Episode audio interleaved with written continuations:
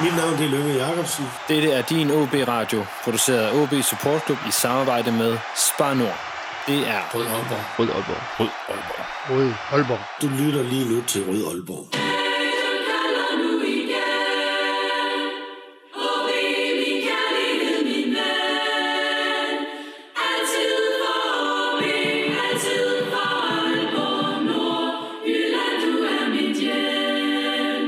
Velkommen til denne udgave af Rød Aalborg. Mit navn er Lasse Udhegnet. Det her det er en podcast, der er produceret af OB Sportklub i samarbejde med Spar Nord. Og øh, jeg tror måske, det bliver den mest rasende udsendelse, vi har lavet siden vi har lavet en hel udsendelse om, hvorfor vi ikke kan lide FC Midtjylland.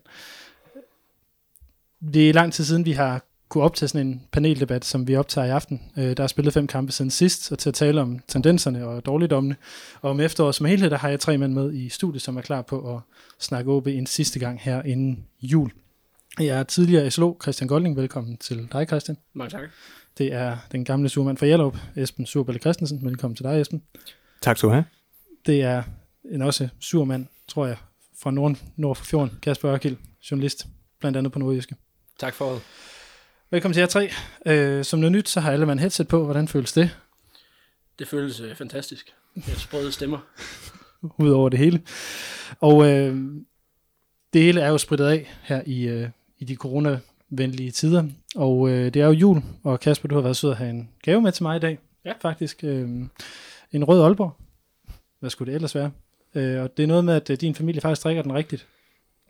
Jamen, øh, det bliver ikke i år, for vi er jo opdelt julefrokostmæssigt, men det plejer at være sådan, at min far har sat en rød Aalborg på, på køl, på frys, og så tager min onkel en varm en med, og øh, der er jeg jo blevet opdraget, opdraget på den måde, at øh, hvis jeg har taget af den kolde, så er jeg blevet mobbet godt og grundigt til familiejulefrokosten. Så selvfølgelig er den her også varm. Der er ikke en kold mulighed. Nej, det er, det er jeg personligt meget glad for, fordi jeg er opdraget af min farmor på nøjagtig samme måde, at øh, kold snaps, det, øh, det drikker man ikke. Det smager Det ikke af komme direkte fra radiatoren. Ja, det skal, det skal det faktisk helst, det er bedst. Så jeg har skænket lidt rød Aalborg op, meget passende i øvrigt, øh, til jer. Der står glas eller papkrus midt på bordet, så vær venlig at tage en øh, hver, så kan vi lige tage en skål i og ønske hinanden glædelig jul og godt nytår. Det må også gå ud til lytterne. Skål.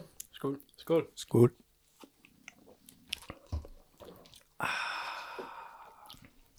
Jeg lærte af min farmor, at man skal sige ah meget højt, når man har drukket den, fordi så smager den bedre. Og så efter x antal snaps, så siger man også, ah, men det er et helt andet sted. det ved jeg ikke. Der har jeg gudskelov ikke været på grund af snaps, tror jeg. Øhm, Oh, I hvert fald, vi skal tale om de seneste kampe, så lad os... Øh, Bare stille snapsen herover.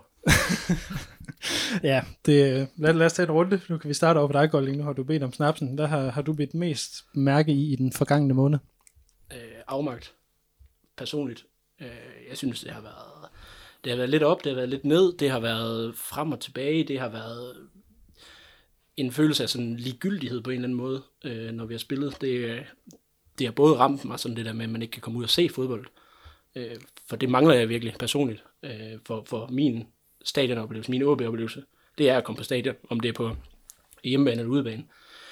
Øh, oven i købet har det jo været ekstremt svingende, og jeg synes ikke engang, de, hvor de sejre, vi har, været, har haft, har været noget, der sådan har givet mig sådan forhåbninger på en masse mere. Det har set, det har set rodet ud, og der har været, ja, det har været afmagt, har nok været den bedste, bedste sådan forklaring på, hvordan jeg har, har set fodbold det sidste stykke tid. Er du i samme båd, Esben?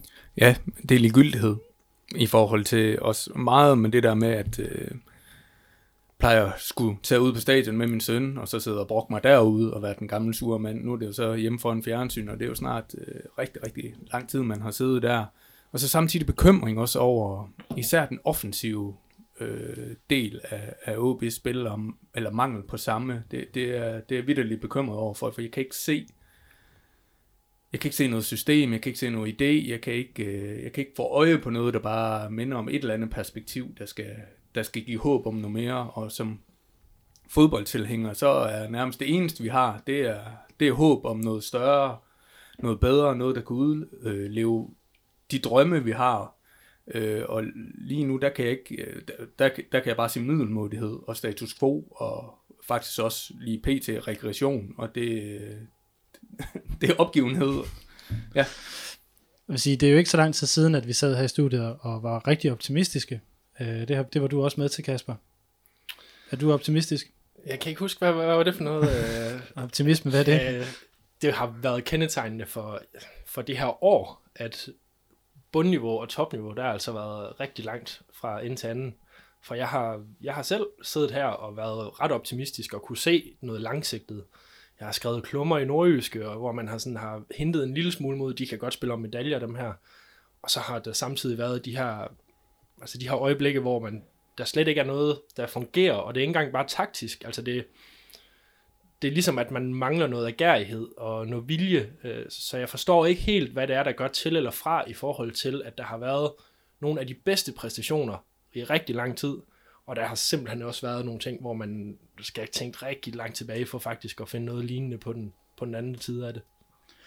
Fordi lad os bare starte med de her seneste kampe, og så, og så tale lidt om, om efteråret som, øh, som helhed. Og øh, som sagt, siden vi, vi optog sidst, der har jo OB spillet fem kampe. Det er mod FC Midtjylland, det er mod OB, det er B93 i pokalen, det er Lyngby, og så er det AGF, for det har kastet fire point af sig, og det må man vel hurtigt konstatere, hvis man nu kigger over på dig, at det har været det er uacceptabelt.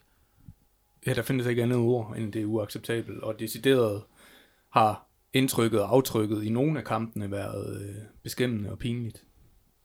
Er, det, er der enighed om det hele vejen rundt? Det er sådan en meget nedtrykt stemning allerede. Fuldstændig, fuldstændig altså havde, havde, havde hvad hedder det, spillet været til mere, så har vi haft en anden fornemmelse, men det, det, er, det er ikke godt lige nu. Den er bare ikke længere. Og så lad os prøve sådan at tale om, hvad er det så, der ikke fungerer, Kasper? Du har set øh, flere kampene, som en den eneste på, øh, på stadion. Ja, det, øh, det er rigtig svært, for som vi også havde snakket om lige inden, det, det er ikke fordi, at jeg ser sådan noget taktisk, som der er gået bort. Altså det er ikke fordi, at de, det er ikke fordi, at de i AGF-kampen har fat i noget taktisk, men det virker mere som indstillingen, altså som, som mangler. Øh, det er ikke fordi, at der er et eller andet, man har arbejdet med, som ikke, altså så kan vi begynde at blive lidt tekniske omkring presbilledet, og hvordan du øh, går an på de forskellige modstandere og sådan noget, men jeg ser ikke sådan en linje i noget, som er helt væk i den, den, den retning. Det er mere, det, det er mere indstillingen, og det mentale, og igen den manglende gærighed, som, som jeg synes kendetegner den periode, der lige har været. For ellers kan jeg ikke se sådan de store mønstre i, at Peter Feher er gået i en ret, Oh, vi kommer nok til at snakke noget bakkæder og sådan noget, Esben, men, øh, men ellers kan jeg ikke se, at han sådan har taget det i en retning, som er decideret forkert. Det virker bare til, at indstillingen mangler. Det, det synes jeg er interessant. Hvordan, hvordan kan det ikke være forkert i forhold til den indstilling, man er kommet ud med, og den måde, man er jo overhovedet ikke har været i stand til at gribe. Og det siger, jo, det siger jo også, at indstillingen er helt væk, men det, det er ikke fordi, at jeg føler, at han har taget nogle taktiske valg, som er skudt helt ved siden af. Det virker bare mere til, at man ikke har man ikke har fået det op i spillerne, som gerne skal være der, og man ikke har... Det, det bliver ikke taget seriøst, når det er gået helt ned. Altså, der er jo efter pausen mod OB, der er første halvleg i AGF, øh, der, altså B93-kampen, så er der jo så et stykke til sidst, hvor de ligesom er, er, ved, er ved at score det mål, men igen, det er jo det hold, man spiller mod, skal de gøre.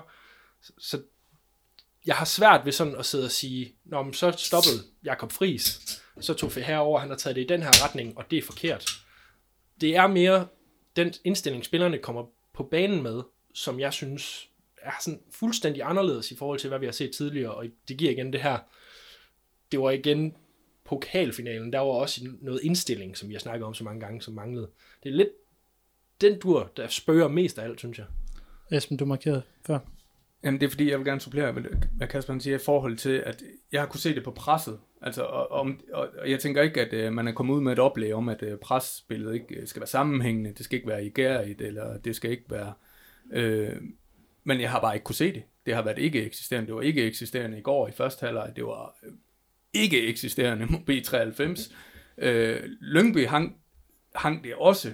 Øh, så, så, så enten, ja, så det eneste, jeg sådan kan se frem, det er indstillingsmæssigt. At man, at man ikke kommer ud, fordi øh, presbilledet og sammenhængen i presbilledet er det først, der, der ryger, hvis det er, at man ikke er indstillet 11, alle 11 mænd på banen.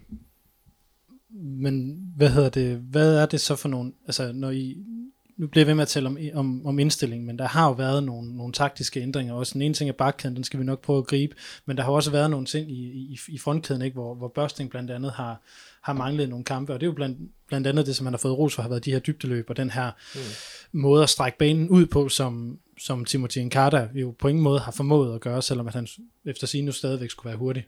Men jeg tror, det er jo det er jo i mangel af bedre, for han har jo været ude i Børsting. Altså, han, jeg ved godt, han, han har mistet en startplads her og der, øh, men det er ikke, fordi han er blevet fuldstændig fravalgt. Det er jo, fordi man ikke har kunne have ham på holdkortet, er min klare indstilling. At hvis man kunne, så havde han også spillet de sidste to kampe. Men er vi så ude i, at Frederik Børsting faktisk er en af OB's allervigtigste spillere? Øj, det er en, øh, I perioder, er en hvor det, en, du tager op I der. perioder, hvor det ikke glider, og hvor spillet ikke er der, så er han stadigvæk garant for, at du får akkurat det samme. Om han, du sætter ham ind og spiller 6'er, eller 10'er, eller angriber, eller venstre bakke, så spiller Frederik Børsten på den samme måde. Det er der nogen, der ikke kan fordrage. Og jeg er ikke øh, fortæller for, at han skal være i den ideelle startelver. Men man kan sige, hvad man vil. I de kampe, hvor han spillede enten en af angriberne i en, i en 3-4-3, hvor det var, at vi egentlig bare, det virkede som om, vi har lagt alt, alt på hylden og sagt, nu skal vi bare ud, og så bare presse over hele banen. Det fungerede. Så hvis vi kan sadle om på den måde, og så sige, prøv at vi må anerkende lige nu, det fungerer ikke. Vi har ikke den, altså startelveren er der ikke, som vi gerne vil have det. Vi har ikke de spillere, Lukas er her ikke, Hillemark er her ikke. Nu har vi bare knoklet os ind i kampen. Så for, har vi ikke en spiller i truppen, der kan det bedre. Øh, det er ikke lige kønt, men det, det er sgu ærlig fodbold. han skal, jeg ser ham heller ikke som en, der skal starte ind i hver enkelt kamp. Der er nogle kampe, hvor man kan spille ham rigtig godt ind. Der var en Brøndby-kamp, hvor han, hvor han virkelig gav noget nyt, og måske overraskede Brøndby lidt. Men lige præcis AGF-kampen, det ville jo være noget helt andet, hvis man havde Frederik Børsting at gøre med der. For det er jo en perfekt kamp for ham. Så det er det her, det her han giver, det har man måske manglet lidt af, spredt ud over hele holdet. Fordi han er nemlig, altså han gør det samme hver gang. Og han, hans indstilling er den samme hver gang. Og det har virkelig manglet, så han kan måske gå forrest på noget af det. Ikke fordi, at jeg måske synes, at det presspil, han giver, skal lægges ud over alle kampe.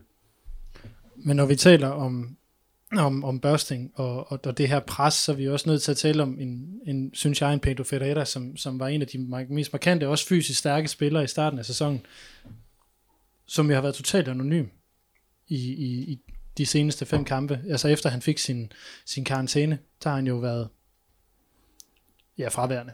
Men, I hvert fald spillemæssigt, han har været på banen, men hvad der,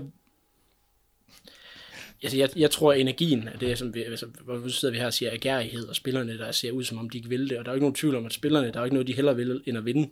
Altså, det er jo fuldstændig absurd at sidde og tro, at det er, fordi de gider. Øh, men jeg synes jo, at, at, at han, han virker til at være sådan en spiller, der, hvis det går godt, så går det også godt for, for Pedro. Øh, men han er ikke den, man skal læne sig op af i modgang. Øh, og det er jo det, når energien så har været lav, hvem har vi at kigge rundt på lige nu på, i vores øh, øh startelver fra i går eksempelvis? Det er talenter. Øh, det er jo korer. Det er lige helt nede bagved. Men op fra, derfra opad, der er det mere eller mindre, altså i godsøjne anonyme spillere, sådan personlighedsmæssigt. Hillimark har jo været, altså, ja, ja, kæmpe man crush. Hold kæft, han er god. Altså, han, øh, han, han, altså, du kan høre ham i tv, du kan høre ham, nu er også dem, der har set ham, på, der har været på stadion. Selv i de kampe, hvor han ikke spiller, der holder han ikke kæft under en hel kamp. Altså, Lyngby-kampen. Ja. Ja. Jeg sad fire meter fra ham øh, i Lyngby-kampen, og det var altså... Alle må kunne høre, hvordan, hvad, hvad han ligesom kom med. Og den, hold kæft, en leder. Det er helt sindssygt. Og det er uanset hvor på banen, eller hvad de gør, så har han en holdning til det, og han råber det. Altså, det er jo sådan, det er jo sådan en mand, der mangler lige nu, kan man sige. Og Prøv at se, hvor god Fossum blev dengang, at han, der ikke var nogen, der lænede sig op af ham. Der blev frigjort noget, noget plads til ham. Hillemark kommer ind og siger, nu, her kommer jeg æderbank med. Og smadrer igennem det hele. Øh, og så kan Ivo Fossum rende rundt og hygge sig lidt, fordi han er jo en, sådan lidt en stille type, der løber rundt. Han er jo ikke en, der skal regne med, der går ind og lige slagter to mand, og så, hvad hedder det, øh, banker sig selv i brystet, når han, når han, når han scorer. Altså, for nærmest ikke engang se ham på ham, når han, når han banker den ind fra, fra 25 meter. Altså, så det er den energi, jeg synes, der mangler. Øhm, jeg synes ikke, at vi får den ikke fra Pedro, vi får den ikke fra Malte Højholdt, logisk nok. Alman og Pallesen, det er måske svært derudefra. Øh, og, så, og så længere fremme har vi øh, Lukas, øh, øh, Tom og, og Kusk. Det er jo heller ikke typer, hvor man tænker, det er dem, der lige hiver fat i ham, der står ved siden af, når lige hænger lidt med hovedet. Altså Lukas har jo prøvet, og det har han jo også fået ros for i, i hvert fald til sidste sæson, hvor han, hvor han blev anfører, at han, han prøvede at gå forrest. Der. Vi så ham jo også nede i nogle glidende taklinger, som jo var, var helt uvante i virkeligheden.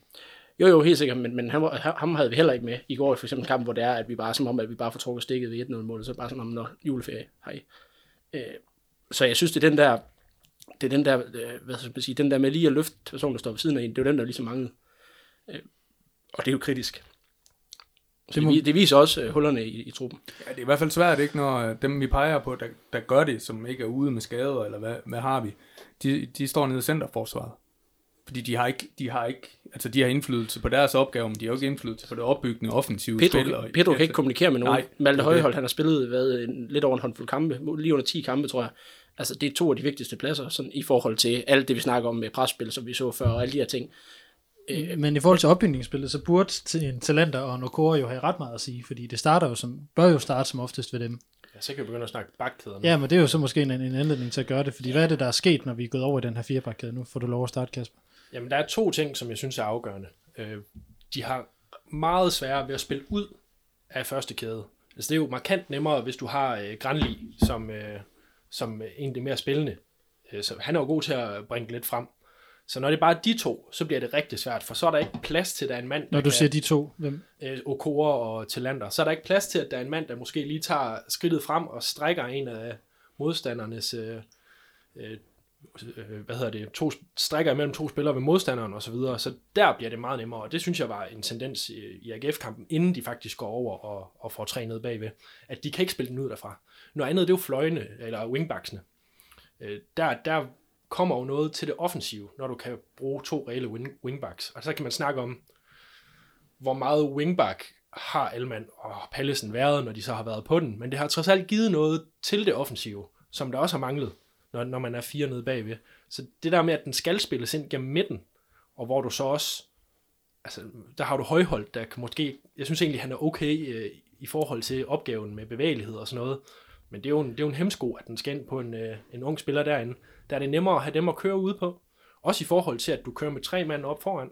Altså, så vil jeg, altså, jeg vil gerne have, jeg vil gerne have de to wingbacks, to reelle wingbacks ind, så det ikke bliver sådan sådan fem, femmandskæde, som det nogle gange bliver. Jeg, jeg vil rigtig gerne have en trebakkæde med to reelle wingbacks, for det giver noget bedre i forhold til det opbyggende spil. Og OB kunne jo slet ikke komme ud af det opbyggende mod AGF, i hvert fald første halvleg. Er du enig i den, Esben? Som øh, firebakkæde fundamentalist, så, øh, så, så vil det være svært for mig at, at, at, at stå og tale det ned. Det, det jeg dog vil sige, det er, at jeg stiller spørgsmålstegn ved, at man skifter spilsystemet øh, med, altså med to-tre kampe i sæsonen tilbage. At man ikke lader den køre ud, og så har tid til i, i vinterpausen at træne det op. Hvad er det, man vil? Hvordan er man spilopbygning i en firebakskæde? Hvad gør man? Altså, og alle de der ting, det, det vil jeg simpelthen, altså, det vil jeg sætte et spørgsmålstegn med, at man ændrer spilkonceptet og systemet så fundamentalt. Og det er jo blevet ændret mange gange bare i de sidste måned eller anden. Det er jo det. Og det, det, det indikerer jo, at man leder simpelthen desperat efter et eller andet form for koncept, der bare kan lykkes. Og det er afsindig bekymrende. Men det er jo en fair opfindelse, at man er begyndt at gøre det, for det gjorde man jo ikke under fris. Så hvad er det, der er sket? Jamen, jeg tror da også, for her har der også, altså helt ærligt, altså, det er fandme også en svær opgave at blive smidt ind i. Altså, han skal også finde hoved af hale i det, prøve at ændre noget på den måde, som han, han nu kan. Han kommer med en idé om, hvordan man spiller fodbold. Øh, og det er måske ikke lige, øh, som du selv siger, har man en vinterpause til at køre det ind. Han skal altså vise noget rimelig hurtigt. Øh, upåagtet om det betyder, at det skal være for, at han får en ans- ansættelse, eller det bare er for at, at holde status quo. Altså bare sådan nogenlunde indtil der kommer en ny og tager over.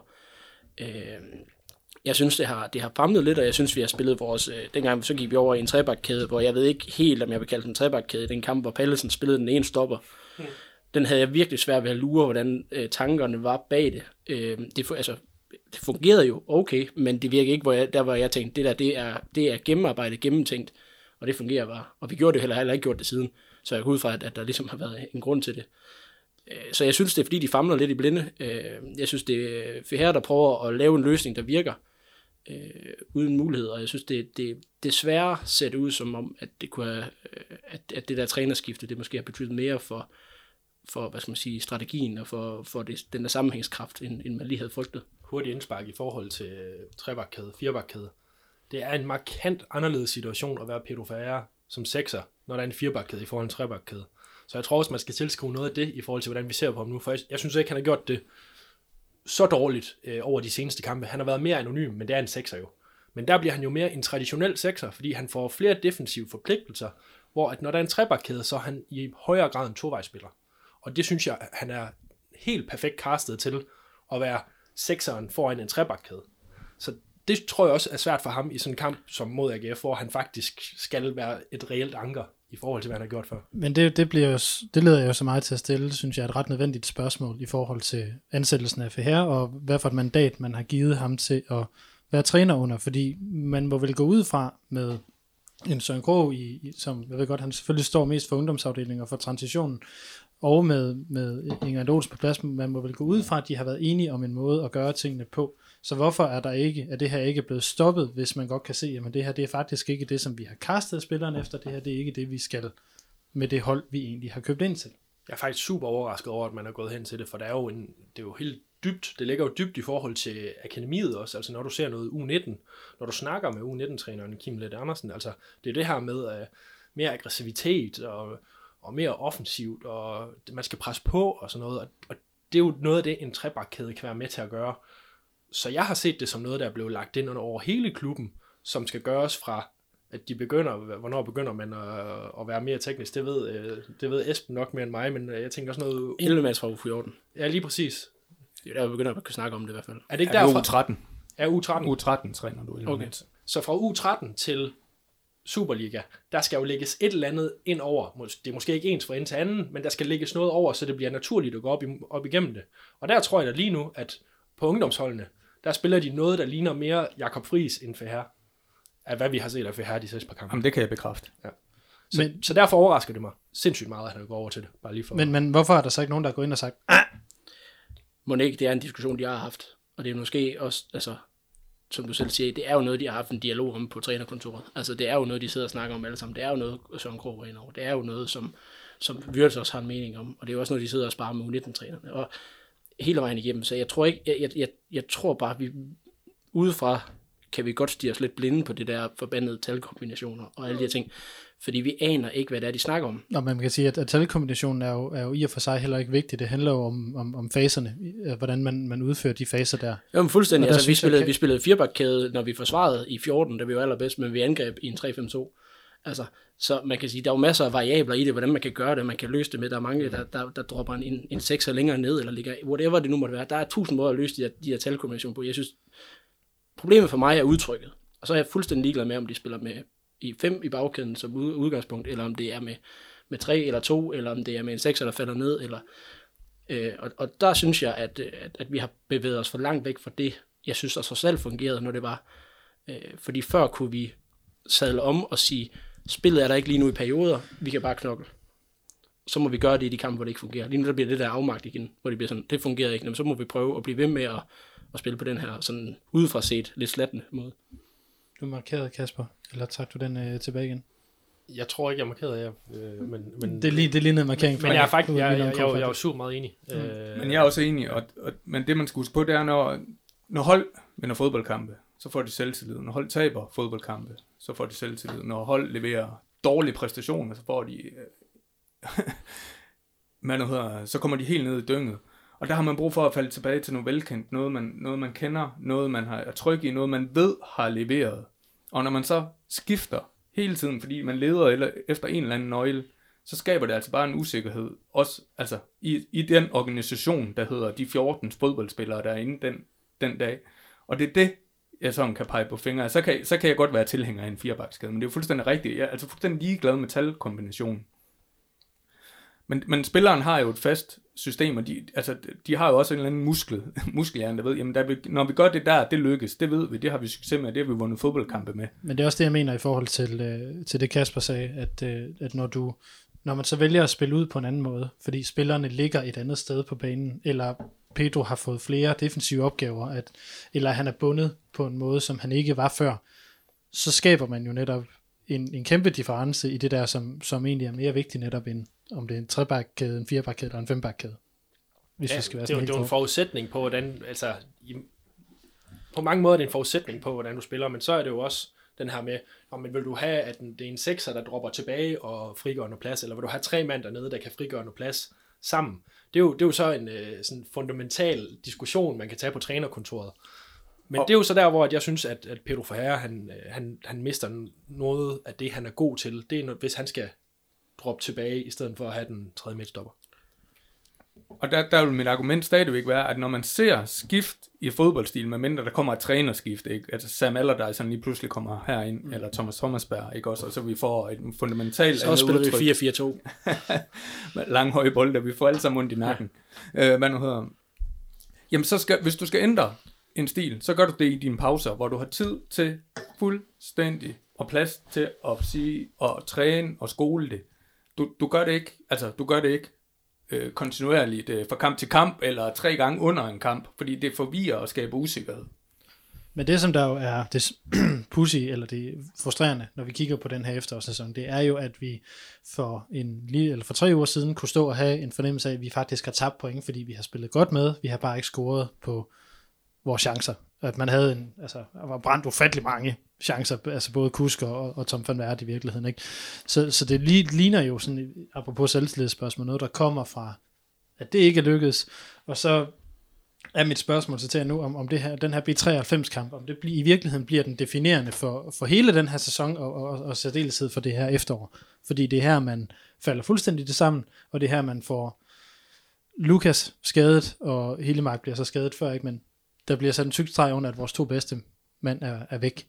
Jeg har, sådan, jeg har sådan to punkter, som, som jeg nok kommer til at tænke tilbage på over sådan en halv sæson her. Det er B93-kampen, og det er FCK-kampen. For hold da op, hvor er der stor forskel der. Jeg sad, altså under, under FCK-kampen måtte jeg jo også sidde og sige, at FCK, de, de går heller ikke så godt nu, nu, måske, nu skal man ikke gejle sig selv op til, at øh, guldkandidater og medaljer og sådan noget. Men bare hele den måde, det foregik på inde på banen, agerigheden, indstillingen, altså man jagtede noget, og det fungerede, øh, det taktiske. Der, der kunne jeg ligesom se, okay, over det sidste halvanden år, eller hvor meget man har arbejdet på at komme i den her retning, der er noget her, altså man har fundet noget, der er noget at arbejde med. Og så i forhold til B93-kampen, og så det efterfølgende, hvor man virkelig sådan panisk har famlet efter et eller andet igen. Det er virkelig sådan to, to afgørende punkter for at se en, en halv sæson. Jeg, jeg kan ikke mindst, at jeg har set en halv sæson med så lavt bundniveau og så højt topniveau. Altså det er helt sindssygt. Men for lige at vende tilbage til dit øh, oprindelige spørgsmål, så, så vil min påstand være, at øh, når du sætter så utrolig meget pres på, at defensiven skal holde til 0, for at der er en mulighed for, at du får et resultat, øh, fordi offensiven, den altså enten misbruger chancer, ikke tager chancerne, eller til sidst slet ikke kommer til chancer, jamen så skal det ikke gå, så skal det ikke gå, så skal det ikke gå mål ind, for at du i hvert fald øh, tro og selvtillidsmæssigt tænker, åh, oh, det her det bliver op ad bakke.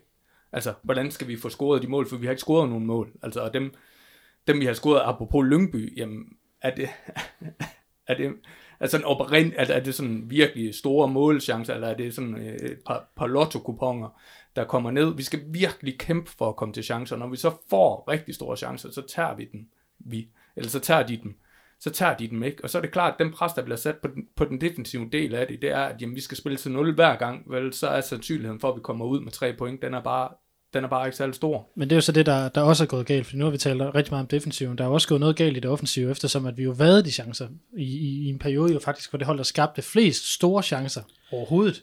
Men det er også fordi, vi mangler energien. Altså energien i den måde, vi spillede på, på i den periode, det var ligesom, øh, det afler chancer. Det afler selvtillid blandt spillerne. Det afler, at de, de kan mere, det løsner mere, når det fungerer. Altså det er nogle gange nemmere at bygge på med at bare sige, nu knokler vi, og så kommer der noget godt spil ud af det, og det kan afle noget mere end den anden vej rundt. Det er svært at, at, at spille sprudlende, flot øh, pasningsfodbold, whatever det nu måtte være, der giver energi til at presse højere, eller whatever det må være. Og det er ikke fordi, jeg siger, at vi skal sadle om og gå helt øh, AC Horsens på den, og bare sige, nu skal vi bare ud, og så skal vi bare ud og smadre igennem, og skal bare have nogle lange indkast. Men det er sgu nemmere nogle gange at falde tilbage på det, når det ikke fungerer, og så må vi bygge på. Det er godt, at vi kan spille possession fra, fra Rinde og hele vejen op til Tom Falbert og tilbage til Rinde igen, og så op og score. Men så må vi skulle lægge en 50-50 bold op i, op i hjørnefladet, eller ud langs siden, så må vi øh, knokle på den derfra, og så må vi spille possession på den sidste tredjedel. Og det er det, det, er det vi har manglet, for mig at se. Det er, at, at, at energien har afledt noget, noget, noget, noget frihed og noget plads. Hvis ikke husk, altså han er jo altså, eminent i de kampe, hvor han, hvor han får de chancer mod Lyngby, hvor vi straffer den på et eller andet, altså det er sådan noget energisk omstillingshalløj, hvor der, hvor der kommer lidt plads. Men når det bliver det der sådan lidt langsomt, der har vi ikke typerne til lige nu til at bryde ud af det, og så gøre det til noget, noget lækkert fodbold. Men min påstand vil være, at, at det er positivt, at du tilspiller dig. Det, det siger sig selv så mange chancer. Men det kan bare ikke blive ved med at gå, hvis du ikke tager den. Fordi så falder selvtilliden. Altså troen på, altså at øh, vi, skal, vi skal have fem chancer for at score et mål, eller vi skal have 10 chancer for at score, score et mål. Så falder, altså, så falder tiltroen til den offensive del af spillet, og til de spillere, der har opgaven med at skulle score de mål.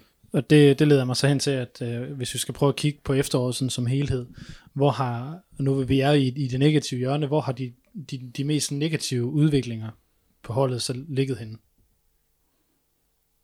Jamen, altså ved mig der er det Tom van Wert. Altså, ja, fordi han ligger også nemlig øverst på, på min liste. øh, jeg har, øh, I starten der retfærdiggjorde vi jo hans, øh, også da det gik godt, hans øh, involvering, fordi han var energisk og en spilopbygning, og han tog, ja, han har aldrig taget sine chancer sådan kontinuerligt, men, men han har trods alt scoret mål, også Han mange, lidt- på, han er også, også mange på straffe, men han har kontinuerligt scoret nogle mål, der berettiget hans øh, plads. Han, øh, han har jo konsekvent ligget omkring de otte mål, som vi godt vidste, han ville ligge på. Lige nøjagtigt. Og det kan man så argumentere for, at det er nok, men øh, lad det nu være. Øh, indtil, så det seneste, der har han jo ikke, altså der har han jo ikke været afgørende på nogen som helst måde. Og han, han har heller ikke bidraget med, med, med det, han, han har gjort, når han har været bedst. Nemlig at kunne sætte de andre op, eller skabe plads til Kasper eller Lukas, eller alt noget. Han har været ganske anonymt, og det er jo, det er jo i, i og for sig bekymrende øh, ret meget, fordi at så er hans berettigelse, så, så er den jo væk, og især som anfører. Øh, og så kan man jo konstatere også i dag, at Inge han er ude sådan med meget store linjer og sige, jamen det, er, det, det ser ikke godt ud med, at, altså eller ikke godt ud, men øh, der er store spørgsmålstegn ved, om man forlænger med hans kontrakt, der, der løber til sommer. Og man, man vil arbejde benhårdt på at få en angriber ind her i vintervinduet. Hvor ser I andre de, de negative udviklinger hen, hvis vi skal tage nogle andre end Tom? Som jeg tror, der vil være enighed om omkring jeg prøvede, jeg, ja, jamen, altså, jeg, jeg, synes, jeg synes, jeg, ja, og det, jeg bliver så træt, at det altid skal den forpulede angriber, der skal have skylden. Om det er Jannik Pohl, eller det er Van Wert, eller hvem fanden det er. Altså, spillede vi på et godt hold, så, havde, så, så er jeg heller ikke i tvivl om, at han nok skulle banke dem ind. Han er symptomet, og den nemmeste syndebuk for evigt for fodboldhold, det er at give skylden til angriberen. Han scorer ikke nok mål. Vi har ikke vundet nok, nok kampe. Øh, så jeg, jeg bryder mig ikke personligt om at tage en og sige ham der, eller øh, øh, hvad hedder det, den der har skuffet som sådan. Jeg synes, det mest skuffende, det har været øh, den manglende, øh, hvad skal man sige, sådan øh, motivation, agerighed, den der energi, der har været på holdet. Øh, fordi den synes jeg egentlig, at, at, at den, hvad hedder det, øh, at det er det, der er det skræmmende for mig. Altså, det er ikke, det er ikke skræmmende for mig, at Brænder Tom van han brænder mange chancer. Han skal jo bare have dobbelt så mange chancer, så skulle han også dobbelt så mange mål. Lige inden jeg giver, giver et ord videre til dig, Kasper, vil jeg lige prøve at spørge. Kan du så se nogen, som har en positiv udvikling? Øh, jamen altså, lad os sige, hvis du sådan helt fra, fra bunden, jeg har aldrig nogensinde regnet med, at Malte Højholdt, han vil øh, gå foran både Jeppe og Robert og Magnus, øh, altså til startelveren. Det synes jeg er positivt. Jeg synes, der er positive takter. Det er ikke, fordi jeg synes, han har været blændende eller fantastisk, men jeg synes, han har været god. Øh, og jeg synes, han har gjort det, han skulle. Desværre har det bare ikke rigtig, altså du kan ikke rigtig forvente mere end en, en knægt i, i, i den alder. Øh, jeg, synes ikke, jeg synes ikke, der er nogen, der præsterer, hvor jeg tænker, det der det er helt fantastisk. Jeg, jeg, synes, det, jeg synes, det er holdet, der, der hænger. Øh, sådan all round. Jeg slutter den over til, til Kasper. I forhold til, hvem der udvikler sig godt. Det, det må du også gerne gribe, øh, hvis, hvis du kan pege på en. Ja, altså jeg er enig med Højholdt, øh, men der er noget i Højholdt som, som spiller, som jeg ser fungerer godt. Øh, han er også meget bevægelig. Så det her med en, en to-mands midtbane med, med Pedro og Højholdt, i forhold til, at, at de kan begge to komme begge veje, og de er meget bevægelige og kan, kan strække nogle andre hold og sådan noget. Det, det, det ser rigtig godt ud, og så har han haft sine udfald og, og bliver revet ud øh, mod AGF og sådan noget. Det er jo sådan, det er som ung spiller. Som, øh, som Det var de to yngste, der blev taget ud der, kan man sige. Så, øh, men men der, der har jeg også været overrasket over, at det, er- det er ham, der kom ind. Jeg troede faktisk, det ville være Jeppe Pedersen, som vi så de to øh, fra, da jeg har set U19-kampe og sådan noget. Men, øh, men det er fedt at se, at der er en, der kommer lidt ind der. Øh, altså Kusk, det, det er ikke der, hvor det skal være, men det er da blevet bedre, mm. synes jeg. Jeg synes, han har haft nogle hederlige indsatser øh, på det seneste. Altså hans mål mod Lyngby, det er sådan noget, øh, altså jeg sidder og ryster lidt på hovedet over Lyngby, og overhovedet lader ham komme over til venstrebenet. Øh, altså du skal jo bare dække ham af på hans venstreben, og så lade ham køre ud på, til hjørnefladet på højrebenet, og så, øh, så er Pallesen om bagved, der kan slynge et indlæg ind, og det er jo sådan, det bliver. At de så lader ham gå over på venstrebenet, det forstår jeg ikke. Men, men han, han har haft en, jeg vil sige, han har haft den bedste udviklingskurve, hvis vi skal sådan kigge generelt på, om der er nogen, der har bygget på, så har han, men det kom måske også fra et lidt, lidt lavt punkt til at starte med. Ja, fordi det er jo det, er jo det der bliver er blevet, synes jeg, svært eller frustrerende, når man kigger over det her efter og siger, jamen, hvem har egentlig udviklet sig? Og så kan vi sige, at vi har selvfølgelig fået en Ferreira ind, som har gjort det godt, øh, som har været et løft. Øh, Hillemark har også været et løft i, i de kampe, han har været med, men hvis der ikke er andre, der er sådan rigtig, og Granli har jo egentlig også været lidt et, et løft. Det er jo alle sammen nogen, der er kommet ind nu, ikke? Det er det, jeg mener, men at, at hvis, hvis der ikke er andre på holdet, der har Jamen, jeg, udviklet jeg, sig, synes, jeg synes faktisk, Pallesen har haft en, en acceptabel sæson. Det synes jeg. Øh, han skal bruge mange indlæg, før de rammer en mand. Men, men jeg synes faktisk, at hans energiniveau er op og ned af, af, af bakken. Det, det, det synes jeg Og faktisk. hvis vi skal ud, ud i den, så Alman har jo også spillet kontinuerligt for første gang i lang tid. Det synes jeg også, man har kunne se på hans, øh, på hans spil. Men, men når, når man står for inden af den her kamprække på fem kampe, hvor man, hvor man jo ikke har fået noget som helst ud af det, så synes jeg, det er svært at, at pege entydigt på, på de gode udviklinger. Jamen, det er helt... Øh, Det er jo det, der er problemet. Det er derfor, vi sidder her er så frustreret. Det er jo, der er, ikke, der er ikke, sgu ikke rigtig noget, hvor der man tænker, den der, han, han, han skinner sgu stær, er stærkere end de andre. Eller hvor man bare tænker, øh, var Tim- Pritchard gå ind og scoret 4-5 mål, eller whatever det nu måtte være, så vi sagt, men i det mindste så ville det få skudt ham i gang, eller øh, at øh, Lukas Klitten, han ikke har været fuldstændig anonym i to, to kampe, han har spillet to gode kampe i stedet for, så kan vi sige, okay, så har vi mindst få det med, men det er ligesom om, at der er bare en masse kampe, folk, der får kampe på CV'et lige pt. Der er ikke rigtig nogen, der sådan, der skal jeg ud. Jeg synes, man skal nævne jo for som os, men det har lige så meget at gøre med, hvilken rolle han øh, kommer i. Øh, det, det synes jeg har været, øh, været rigtig fint at se, og det, han er jo den mest træfsikre spiller i, i OB-truppen. Så han skal jo bare komme til chancerne, kan man så sige. Ja, men det her, man, det, det, men det formodede man jo også i lang tid, hvor, mm. hvor han jo faktisk blev virkelig, virkelig god og spillede virkelig, virkelig god. Øhm, OB er sluttet efteråret uden for top 6 med 19 point for 13 kampe. Og det er, jeg må spørge, jeg vil hellere spørge, er det forventeligt?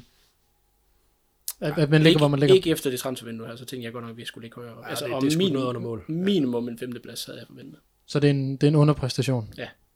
Ja, utvivlsomt. Når forårssæsonen starter, så starter OB med et øh, program, der hedder, skal I tænke, FCK hjemme, Brøndby ude, Randers hjemme, Midtjylland hjemme.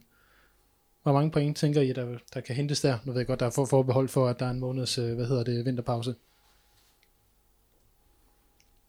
Det er virkelig, det, det er svært at svare på. De skal nok få en, øh, altså jeg, jeg tænker sådan noget, øh, af hvad man ser nu, så, får de, så falder der en eller anden sejr i hatten, som øh, mod, øh, mod Lyngby eller sådan noget, hvor, der, hvor det flasker sig, og så er der en uafgjort mod en af de svære hold, tænker jeg. Altså jeg, jeg, jeg tænker fire point. Så det er 4-6 point -agtigt. Ja, og det er jo omstændigheder. Hvad, hvordan ser trænersituationen Ja. ja. ud? Hvad, hvad er der hentet ind? Og der er alle mulige ubekendte der, men ja. Altså, Det ved jeg godt, men det er, når jeg spørger, det er jo også på baggrund af, af, af det, vi har set i de, sidste, i de seneste kampe, og også i forhold til, hvad for et indtryk, eller et, en, en følelse, spillerne går på vinterferie med, når de ved, at det er det der, der venter.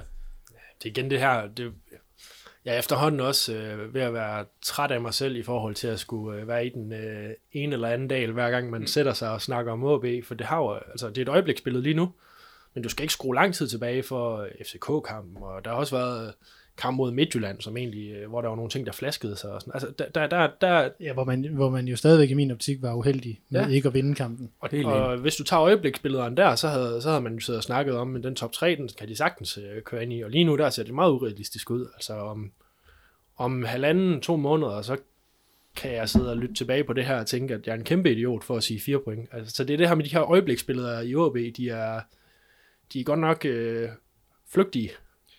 Det, der bekymrer mig, det er, hvis man ikke efter de fire kampe har et pointantal, der er større end de 4 til 6, fordi så kan man hurtigt komme under pres, og den nye træner kan også hurtigt komme under pres. Og spillerne, altså den, du, du nævnte, hvad går de på juleferie med? Jamen, de går på juleferie med nok forventningen om, at der kommer en ny træner, og det er man, altså det, Det, det må vi gå ud fra, der kommer. det, det tænker jeg, man, man, man, man ser frem til, eller, eller glæder sig til. Det, det er forventningen, ikke? Men forventningen er også, altså man går nok også til juleferie lidt bekymret over, fordi man godt ved kampprogrammet, og ved i de første fire kampe om, at man potentielt kan sætte sig selv under et stort pres for at kunne nå den målsætning, der hedder top 6.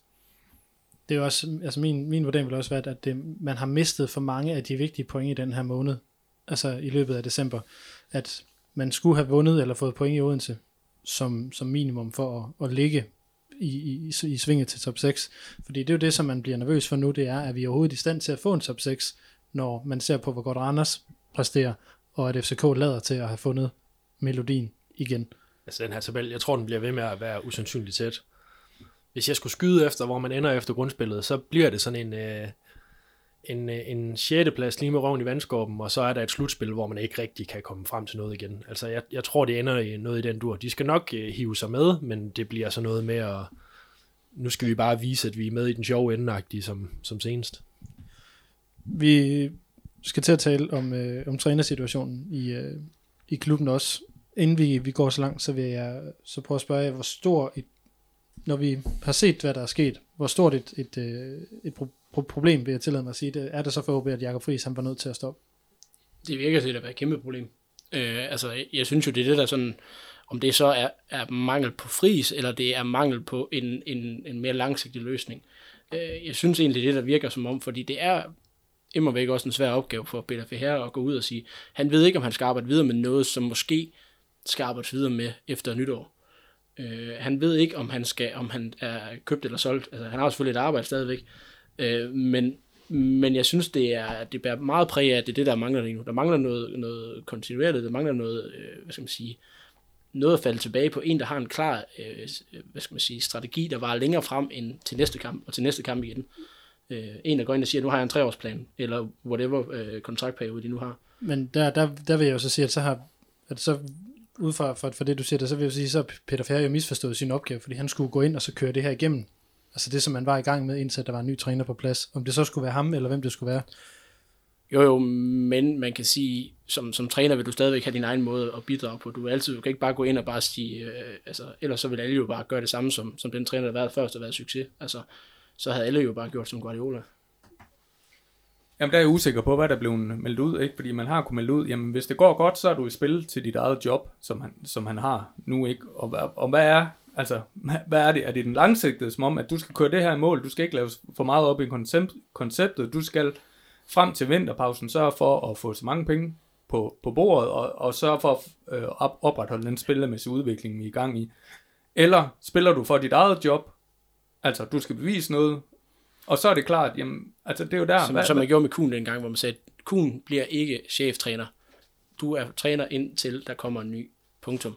Og det er der, det er der, hvor jeg har været usikker, fordi samtidig har man jo godt kunne øh, blandt Kasper og Kaspers kollegaer jo læse, at jamen, der har været føler ude, og det vil være mærkeligt andet. Men når du så, samtidig har stillet udsigt, jamen øh, du er i spil, og det bliver meldt ud offentligt, jamen så er det jo klart, manden vil jo også gerne, og har ikke lagt skjul på, at han gerne vil have jobbet. Så skal han også vise sit eget præg. Så, bliver han, kan han ikke vise, så skal han ikke bare være Jakob Friis 2.0. Så bliver han nødt til at sige, jeg har mine egne planer. Jeg har min egen øh, filosofi for det her. Og jeg, jeg kan stille mig, jeg kan stille spørgsmålstegn ved, om han overhovedet nogensinde har været en reel mulighed. Og, og, og der, der er sådan lige, det skuer sådan lige lidt formidlingsmæssigt i forhold til os, altså hvad har man stillet for her Fordi udsigt, har, og hvor, hvor tydeligt har man været. Fordi så har man vel komperet sin egen strategi. Og, og det, det har, jeg har jo ikke noget grundlag for. Jeg kan bare, jeg kan bare sådan se, se udefra, og så selvfølgelig Nej, sammenholdt det, med de resultater, vi har men haft. Det er jo, det er jo også det, som, som jeg, jeg, jeg tænker, når man ser på det, der spillestilsmæssigt er gjort, og det, det er aftryk, man har efterladt. Modsat, hvor man var på vej hen med fris, hvor man jo godt vidste, at nedgangsperioden skal nok komme, men hvordan kommer den, hvordan sætter den sig? Du ved ikke, hvordan du har oplevet det på, på stadion, eller når du har, har set kampene, Kasper? Altså, der er jo taber jeg lige ind i den større øh, herresnak her. Jeg er ret sikker på, at han har i hvert fald fået at vide, at der er en mulighed her. Så, det, og så ved man så ikke, hvor, hvordan det er i højere lag, men altså, det har, det har ligget sådan lidt, uden for citat skulle jeg til at sige, men det er ikke noget, man sådan, som sådan har sat ord på, men det har, det har, det har ligget lidt bagved, at enten så bliver Ferrer cheftræner, eller så er han videre. Jeg tror ikke, han bliver assistent i OB. Så jeg er ret sikker på, at man ligesom har kørt den her med, det er en mulighed for ham at vise frem. Omvendt har en André, øh, du kan jo finde på et trænernavn, og så stille, ham, øh, stille det som spørgsmål til ham, og så skulle han sige, jamen ham har vi hørt om, og det er, alle, det er jo også en mulighed. Og, altså bare, at han lægger Ståle op, som øh, ham snak, snakker jeg også med nogle gange og sådan noget. Så det kan man ikke lægge så meget i. Men jeg er ret sikker på, i forhold til, når du snakker med FR, og når du har interviewet ham, at han, han har fået skuddet. Øh, men det, det, er nok, det er nok over nu kan man sige. Efter B93-kampen, så tror jeg, så tror jeg, den var lagt i graven, øh, desværre. Men øh, for hans skyld. I forhold til Fris, noget af det Fris, han var rigtig god til, synes jeg, det var at tænke langsigtet. Når AB tabte en kamp, så havde Fris noget, som kunne lyde som floskler for journalister. Altså, Nå, men jeg kan se på tallene, eller vi havde også, det her fungeret for os, eller presset, eller farten. Og så når du står som journalist og snakker med ham, og de har tabt, så tænker du, ja, det, du prøver også lige at holde hovedet lidt op og, og lade det køre på. Men det er jo noget, han har holdt fast i, de her ting, som, hvor han så kan se, om det fungerede på det parameter, det parameter, det parameter, det her fungerede ikke. Der er vi lidt faldet over til noget, sådan når man ser udefra nu, hvor, at, øh, hvor det er lidt panisk. Altså man, er, man, er, man har ikke formået at køre videre på det langsigtede, som han fik til at fungere. Han kommer til at tænke tilbage på, øh, når det var værst under Lars Søndergaard, selvom jeg egentlig øh, synes, Søndergaard røg for tidligt. Når det var værst under Vihorst. Altså der, der hvor det begyndte at blive panisk. Det ser man lidt af nu, og det synes jeg slet ikke, der har været i frisperioden. Så kan du være enig i den vej fris han går, eller du kan være uenig i det, men det har aldrig været panisk. Der har været en langsigtet plan, og den, den, den er lidt bumpet tilbage nu, synes jeg. Jeg aner ikke, om jeg svarede på dit spørgsmål. Jeg synes i hvert fald, du bragte noget til bordet, som var væsentligt. Super. det er det, jeg her for. I forhold til det, fordi noget af det, som vi må forvente, der kommer til at ske, fordi Inger Olsen, det er fordi, vi venter også, at, at øh, vinterpausen jo starter øh, langt tidligere, end den gør nu, hvor vi sidder her og optager tre dage før jul. Fordi OB har træningsstart igen 4. januar, og der har ingen ved at sige, at der skal være en, en, øh, en ny træner klar til, til det tidspunkt. Og nu eftersom, at der jo går jul i den, lige om lidt må vi jo gå ud fra, at der er en, en ny træner inden for meget, meget kort tid. Øh, selvfølgelig med alle forbehold for, for forhandlinger og alt muligt andet. Karantæner for andre lande Jeg tror, er muligt mærkeligt. jeg Ja. tror, der er en risiko for, at øh, han er præsenteret, inden du udgiver det her. Øh, Det, øh, det kunne det, der bliver lige kigget nogle telefoner. ej, ej, men jeg, jeg, jeg, jeg tror, at de fleste har en klar forventning om, at det skulle være inden jul. Øh, at han, øh, Vi har også hentet ind mellem jul og nytår, gjorde han ikke dengang, han, han blev skrevet under. Det var også noget lige, hu har i vilde dyr, lige pludselig. Ja, det øh, kan man jo så måske i bagspejlet godt se, det var. Men øh, hvad hedder det? Der har jo igen været snak om øh, spanske Martí Fuentes, som har sidste kamp med Sandefjord i Eliteserien i morgen aften, den 22. december. Og øh, så har det andet træner, nemlig Jens Gustafsson over fra øh, Nordsjøping, sagt op. Og øh, der har været nogle forskellige ting ud om det, og jeg har her i formiddags øh, haft en samtale med den norske journalist Jonas Skjever, som øh, ved en del om, om situationen, særligt i, i Norge med, med Sifuentes, som øh, i lige får lov til at høre lige fem minutter af, hvad, hvad Jonas siger, både om, om Cifuentes, men også om det spil, som, som det lader til, der er i, i gang lige i, i øjeblikket. Det var, du har nævnt uh, Cifuentes uh, flere gange, at det var en, som OB-fansene skulle til at kigge lidt nærmere på. Og hvorfor er, hvorfor er han aktuel for OB? Eh, ja, hvorfor er han det? Eh, vel, først og fremst så, så handler det jo om at uh, Martisi Puentes har jo levert en veldig, veldig god sesong eh, med Sandefjord. Eller egentlig, uh, man kan kalle, kanskje kalle det to og en halv veldig gode sesonger med Sandefjord. Han tok jo over klubben da de eh, rett og slett var egentlig sluttkjørt og, og akterutseilt i Eliteserien. og var nesten nære ved å utrette et mirakel og holde dem i ligaen. Um, rykket så opp fra eh, andre nivå tilbake til Eliteserien på første forsøk. og denne sesongen så har det jo blitt levnet absolutt ingen sjanse til å bli værende i, eh, i Eliteserien, men har jo klart det med veldig, veldig god margin. eh, til tross for intern konflikt, til tross for skader, til tross for usikkerhet.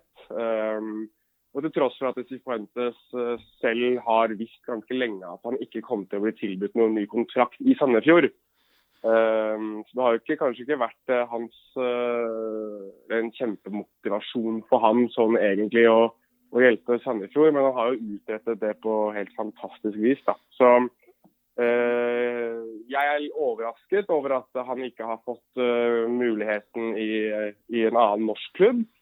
Um, og jeg anser han som en av de, en av de fremste trenerne man har i, uh, i hvert fall i Norge, og så gjenstår det å se om han er en av de fremste i Skandinavia.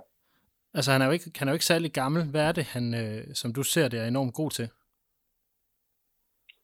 Ja, Det som, det som er spennende med ham, og det som jeg tror veldig mange har latt seg eh, blende av, det er jo at han, han står jo for den veldig katalanske eh, stil. Altså, han er veldig, veldig inspirert av eh, Johan Cruyff, veldig inspirert av, eh, av Barcelona. Han er jo fra Barcelona, har gått på Johan Cruyff-instituttet og, og sverger veldig til den formen for fotballtenkning og, og den, den, fotballskolen. Når det er sagt, så er det jo ganske stor forskjell på det Barcelona-laget mellom 2008 og 2012 og, øh, og det mannskap som, øh, som Cifuentes har hatt i Sandefjord. Men han forsøker å spille en morsom, positiv, angrepsvillig fotball og, og har øh, tidvis virkelig lyktes med det. Og, og det, det, tror jeg er litt annerledes fra det man er vant med, i hvert fall i Norge. Og så tror jeg det er en spillestil som fungerer i langt større grad, kanskje også i Danmark, enn det ville gjort i Norge, i en av de aller største klubbene der man har en litt mer satt fotballtankegang. da. Nu ved jeg ikke, hvor godt du kender til, til, til svenske tilstanden, men med, øh, hvad hedder det, Jens Gustafsson fra Nordsjøping, ja. som, som også mm. bliver, bliver nævnt altså ham og Cifuentes er jo dem, der bliver nævnt som de mest varme emner til, øh, til trænersædet i Aalborg. Særligt efter, at, mm. at, at Gustafsson han er, selv er stoppet i, i Nordsjøping. Mm.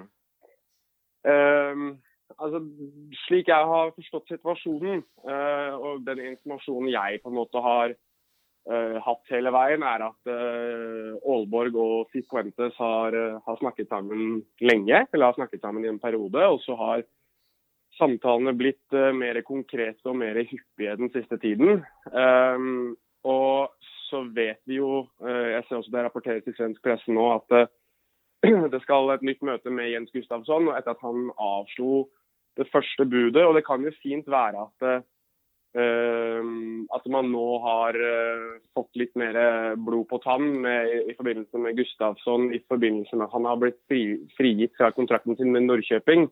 Det vil jo gjøre at Aalborg slipper å betale penger til Norrköping, som gjør at det kanskje han er plutselig blitt den mest aktuelle igjen. Jeg tror ikke um, jeg utelukker i hvert fall ikke at det er et scenario her hvor Cifuentes har vært eh, valg nummer to, og så har Gustavsson vært valg nummer én. Og så har det virket som valg nummer én ikke har vært tilgjengelig, mens valg nummer to er veldig tilgjengelig. Um, den situasjonen kan jo potensielt ha endret seg litt over natten med tanke på at uh, Norrköping har sluppet eh, uh, Gustavsson. Men det jeg vet 100 er at uh, det i hvert fall har vært snakket veldig mye med Cifuentes og snakket veldig mye Ehm, rundt hans situasjon. Um, ehm, og at det har vært ganske konkrete samtaler mellom Aalborg og uh, og Cifuentes. Og så vet vi jo uh, fra svensk presse at det også har vært gjort det med Gustavsson. Um, så det kan jo det kan være at situasjonen har endret seg, og at Cifuentes er uh, litt uheldig i det at Gustavsson nå har blitt, uh, blitt, aktuell igjen, og at det kan bli Gustavsson fremfor uh, Cifuentes. Men jeg tror at det fortsatt hersker en interesse fra Aalborg i, i Cifuentes, fra det jeg hører.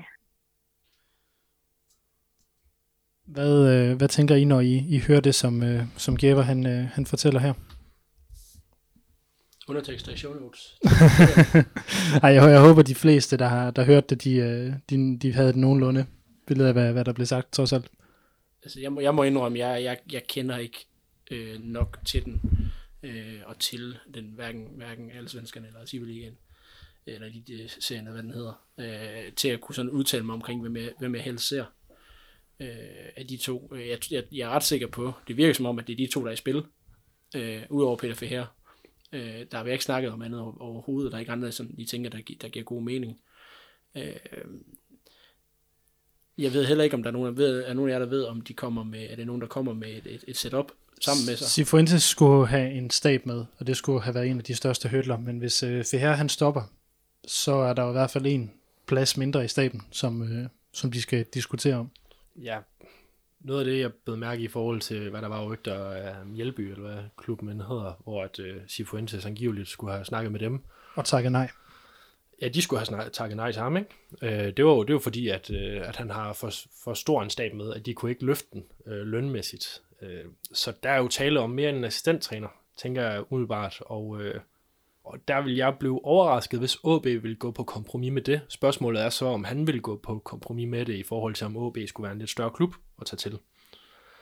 Men i forhold til, hvad man hører, hvor det, altså det er meget løst, det er jo sådan noget snak på pressepladserne, og øh, fjerkildesrygter og sådan noget, så er det, så er det Sifuentes, jeg har hørt mest om øh, i forhold til, øh, hvem der skulle være tænker den heller ikke, det er umuligt, kandidat. tænker heller ikke, det er umuligt i Aalborg øh, at komme med en lidt større stab, øh, i og med, at der er rigtig meget om, øh, udskiftning, og det kan være, at nu ved jeg selvfølgelig ikke, hvad, hvad, hvad det er for noget, om det er assistenter, og, og det er fyser, og det er fysisk træner, og det hele, han, han, han kommer rullende med. Men er det måske en analytiker, eller en tredje assistent, eller et eller andet, jamen, så er det jo heller ikke mere fastlåst, end at Rasmus Wirtz, der er, der er assistent lige nu, han egentlig er, var mental træner før, kan han gå tilbage i den rolle stadigvæk være det, man ligesom har brug for. Øh, så det tænker jeg ikke kan være, altså, det kommer an på, om han kommer rullende med hele familien i, hvad hedder det, i, hvad hedder det, i campingvognen, eller han har, han, han har, lige, har en lille håndfuld med, så tror jeg måske godt, det kan lade sig gøre. Altså, Øh, Det, det, som, øh, det, som jeg har, har hørt, der skulle være øh, i spil, shit, nu tabte jeg trådene. Fuck det, det sker nogle gange.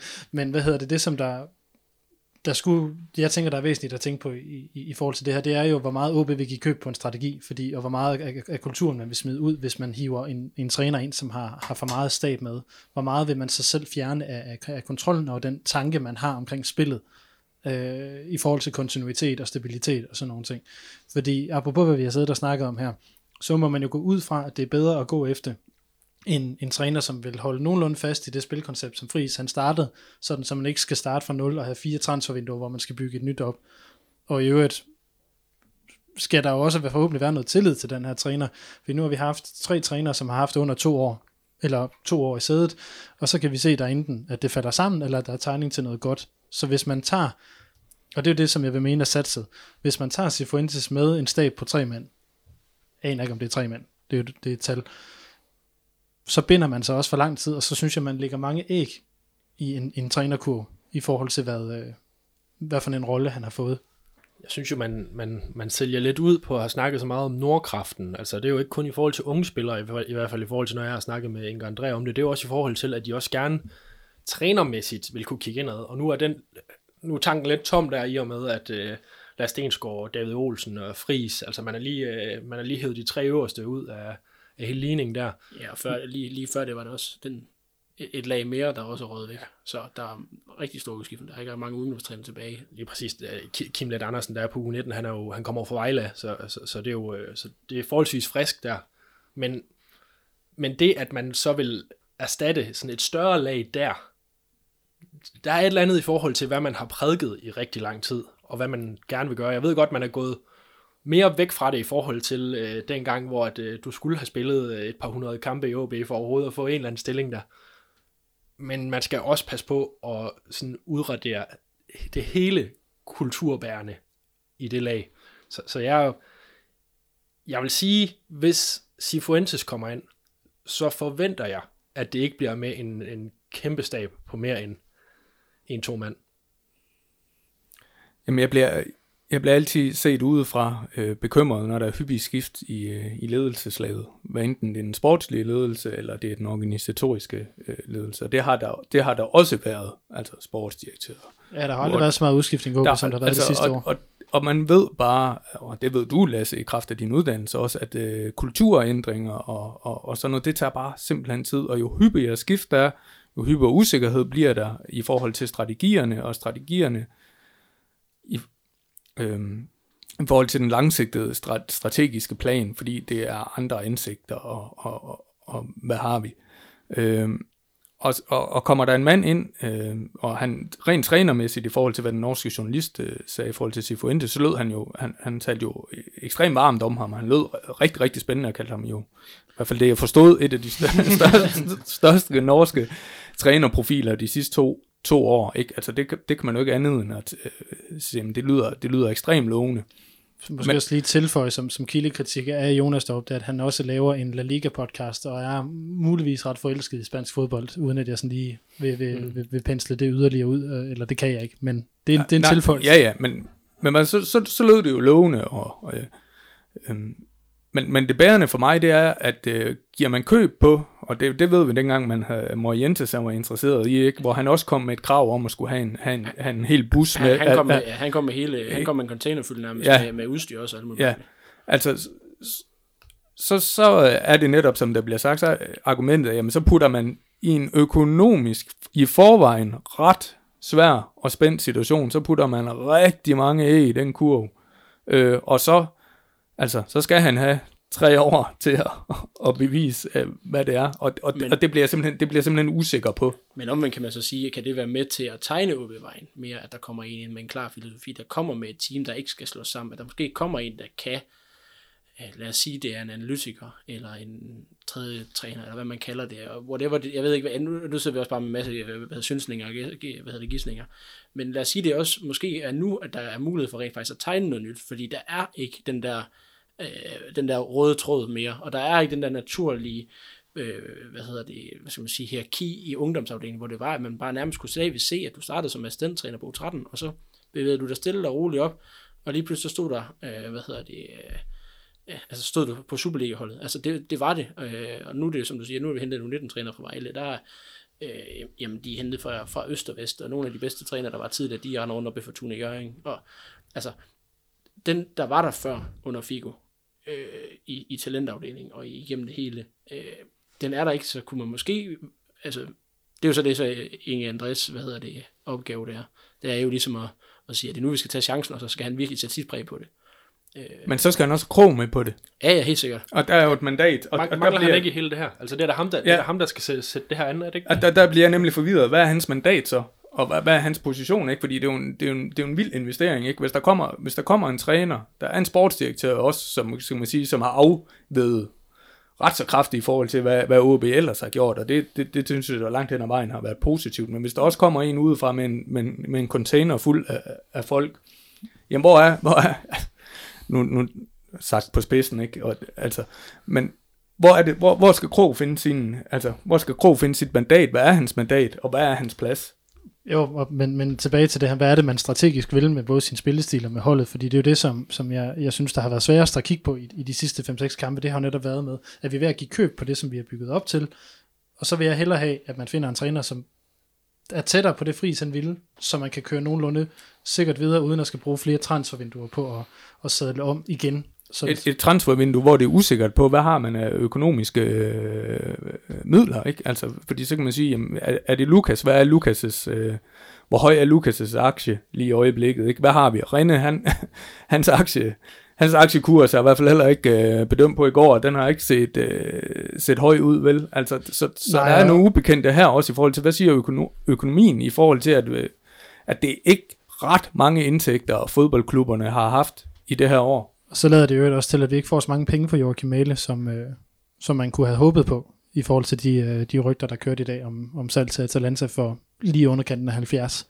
som jo ikke er helt op om alt det, som man håbede på, da Southampton var, var inde i billedet. Men nu vil vi tale lidt om det her med, med, med trænerskiftet. Er det så det her angriberværk, der så er Inger Olsens anden rolle, altså det, han skal klare anden juledag i virkeligheden? Der skal i hvert fald gøres et eller andet. Jeg er stadig lidt... Jeg er ikke helt klar til at melde Tom van Vært færdig i OB fra, fra sommeren, for der kan stadig komme, øh, kan der komme noget konkur- reel konkurrence ind, i stedet for øh, Tim Pritchard og Nkadar, og hvad end man kan, så kan prøve at opfinde af, af spidsangriber i truppen. Så tror jeg også godt, du kan tænde noget i så erfaren en spiller som Tom van Vært og, f- og få noget i gang. Så jeg, jeg, jeg er ikke helt solgt. Jeg solgt ham endnu, eller ladt ham gå endnu, men... Øh, men der skal nogen ind, som igen, det har så været noget fri snakket rigtig meget om, øh, konkurrence på alle pladserne. Og, og reel konkurrence på alle pladserne. Det synes jeg jo, der mangler derop.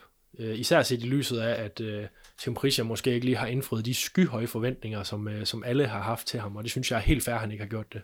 Men, øh, Urealistiske forventninger. Ja, lige præcis. Men jeg, jeg mener jo, der skal, øh, der skal i hvert fald være øh, to veletablerede spidsangriber i den trup, og det er der ikke nu. Øh, Men derfor tror jeg stadig, at Tom van Wert, han, han kan have nogle år i OB tilbage i sig. Der er jeg bare spændt på at se, hvad det er, der reelt set er muligt i et vintertransfervindue, mm. hvor man ikke har ret mange midler. Altså, er det den der, hvor, at, øh, hvor ligesom da Lønge han skulle over have lånt øh, småpenge over for Lotto i kafeteriet for at få råd til Kusia Sara, så vil jeg hellere have, vi, und, vi undværer. Øh, altså, det, øh, jeg, jeg kan ikke se, hvem det er, vi skal gå ud og hente lige nu. Øh, og nej, det skal heller ikke være Ronny Schwartz. Øh, Det kan- kommer jo så ikke til at ske. Han er jo, har jo skrevet under er det officielt nu? Ja. Okay, det var fantastisk. Slap for på det. Øh, men, men det er mere det der med at sige, jamen, hvad er også realistisk lige nu? Øh, jeg synes, det, det er igen energien og gærigheden, der mangler. Øh, Hiljemark, når han har været der, har det jo været altså slet ikke nogen, der er i tvivl om, at han har den. Øh, og jeg synes også, at han løfter de andre spillere. Jeg synes også, Talenter, han løfter de andre spillere. Jeg synes også, der er mange af de andre, der løfter hinanden. Men vi kan den, der starter den der bølge af det der.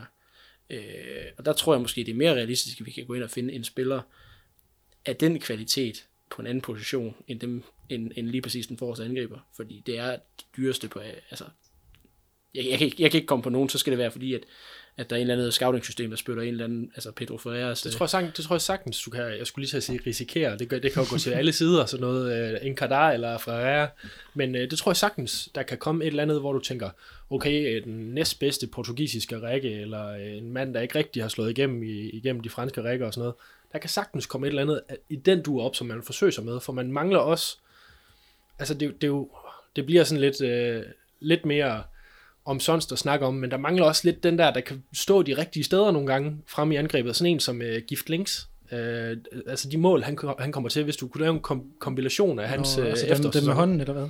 Ja, den kan, den kan, vi, den kan vi snakke længere om. Men, men altså, det er, jo, det er jo meget kendetegnende for ham, at der er nogle uskyndt mål uh, indimellem. Der er sådan en som, altså, den måde Morten Duncan, han kunne, han kunne placere sig og sådan noget. Altså, en, måske en angriber, der, der er lidt bedre til at placere sig de rette steder, for noget af det, der også er sket i OB med alle de her chancer, der er jo ikke blevet scoret på mange reposter, selvom at man har, øh, man har haft mange chancer.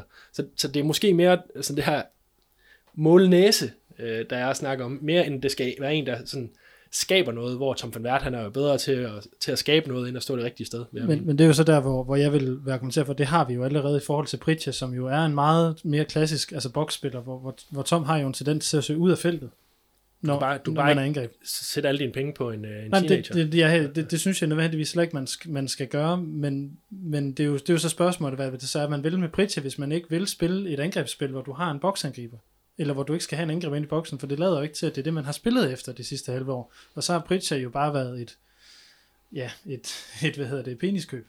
Altså, han er jo, øh, jeg, vil, jo- jeg vil jo mene, han har købt ind til lige præcis den rolle, hvor at det kan være mere bevægeligt, lige bagved og ude på siderne, og hvor du kan have en reel øh, boksspiller inde, som, som egentlig kan få lov til at stille sig i den position, han gerne vil. Og, og der er Tom van Wert jo lidt anderledes, altså også i og med, at man har forsøgt at få ham ud på fløjen, ikke?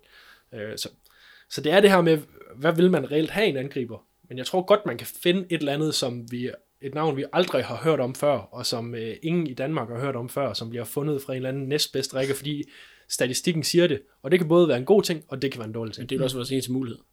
Altså, Ja. det er, altså, jeg kan ikke se, at vi kan gå ud og hente andet end en øh, ja, Ferreras fætter fra, hvad hedder det, fra Portugal. Altså et eller andet i den stil. Jeg, jeg kan ikke se, at, at, at der er andre ting, der giver mening økonomisk, eller også i forhold til, øh, hvem, hvem træneren er. Altså, vi må gå ud fra, at vi ikke henter nogen før, der ligesom er en træner på plads, der siger, jeg vil have ham der. Det ville da være det værste, der kunne ske, at, at de lige lavede sådan en, en hvad hedder det, øh, en, en DVD-signing, hvor de lige har, øh, hvad hedder det, hentet en eller anden på... Ej, det kommer, der kommer til at... øh, Jeg snakkede lige præcis det emne, snakkede jeg med en Andrea om efter Lyngby-kampen, hvor han også siger, at den, det er jo ikke, det er jo ikke trænerens øh, valg, men træneren skal have muligheden for at kunne argumentere rigtig godt imod vores valg, som er baseret på data og Men, statistik. men også formentlig også baseret på strategi, at sige, hvad er det, vi vil med vores spil, og det er jo der, hvor træneren gerne skal, skal matche ind i det her. Ja. Jeg tænker, vi lader træner og transfer ligge. Der bliver en, en spændende uge her til, øh, til Rigsalermangen mellem jul og, og nytår. Så har jeg jo så skrevet det næste punkt på, på listen, der at jeg har en julegave med. Øhm, og øh, det er ikke en quiz eller noget andet, men øh, jeg vil godt alligevel starte med at spørge, ved I, hvilken indspillet OB-sang, der er ældst?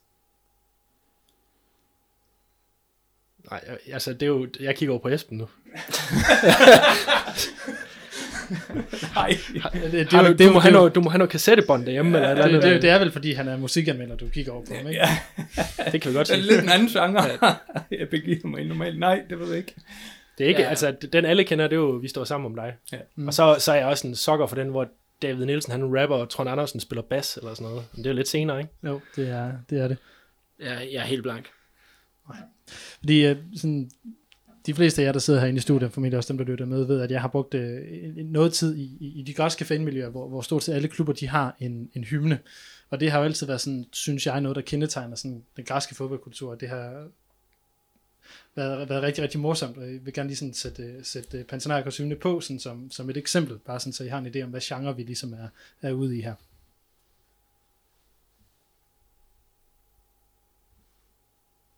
Ah, lige to sekunder. Der er simpelthen sket en lydfejl herover. Han har ikke adblock. Og det var måske meget godt, at jeg så havde, at jeg ikke havde det der. Nu skal du ind og redigere. Det var satans, hva'? Nej, det, jeg tror godt, jeg kan leve med det.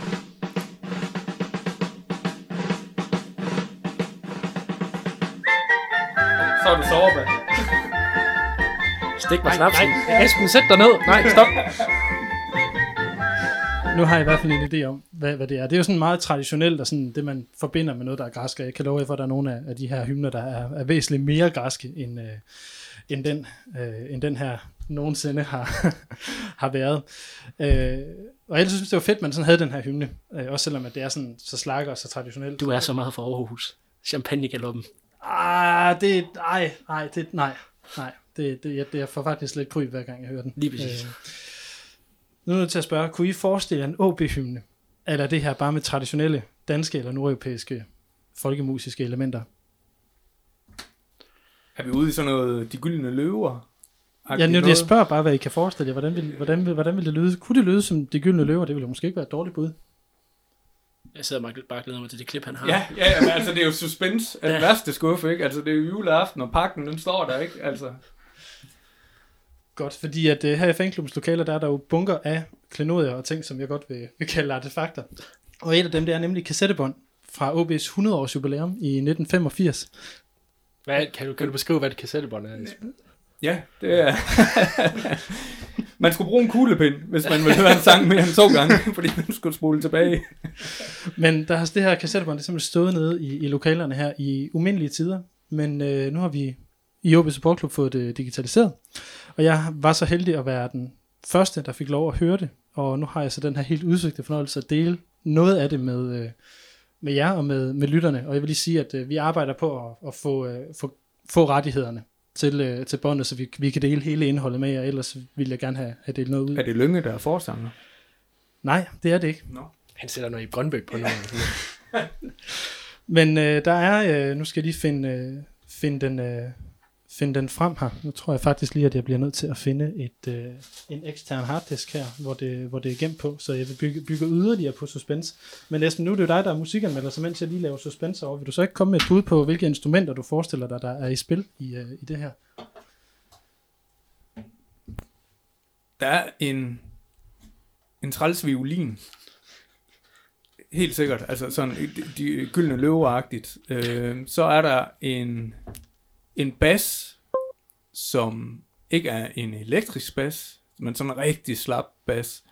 Så er der noget brass, et eller andet agtigt, øhm, som, som kører delvis ud af takt. Øhm, Ja, men jeg tror, violinen er i højsædet, og sådan på den, på den skingre måde. Der er en harmonika, er der ikke det? Jo, jo, jo harmonika, helt sikkert harmonika. Jeg, jeg er simpelthen vild med, øh, med de elementer, der bliver, der bliver lagt op her. Jeg vil sige, at der, der er 13 sange på den her, øh, på den her kassette, og der er nogle af dem, de har så, øh, så legendariske titler som øh, Grusbandefighteren, Græsænkemanden, Hundesangen. Grusbandfejl, er det fra i Børsting? det kunne det godt have været. Piger på mål, som er OB, OB Stavand kvindehold, der synger. Og øh, så er der så den her OB Marchen, som, øh, som I får lov til at høre her.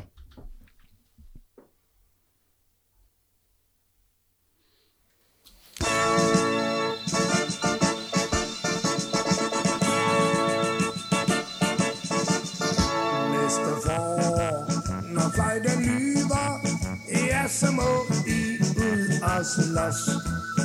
Ud og mærke, når det syver, ud og byde fjenden trods. På det grønne skal I vise, vore farver rød og hvid. Lad den se, en ekspertise, resultat af vindrens slid. Kære venner, nu er jeg stoppet, er nu blevet en smule træt. Men har løbet, taklet hoppet, bombarderet fjendens net. Jeg er hos jer, når I skal kæmpe, om medaljer nok en gang. Men tag nu afsted med mens jeg støtter med en sang. Næste forår, når fløjten lyder, ja, så må I ud og slås. Ud og mærke, når det syver. Ud og byde fjenden trods. På det grønne skal I vise vore farver rød og hvid. Lad dem se en ekspertise, resultat af vinterens slid. Næste forår, når fløjten lyder, ja, så må vi ud og slås. Ud og mærke, når det syder,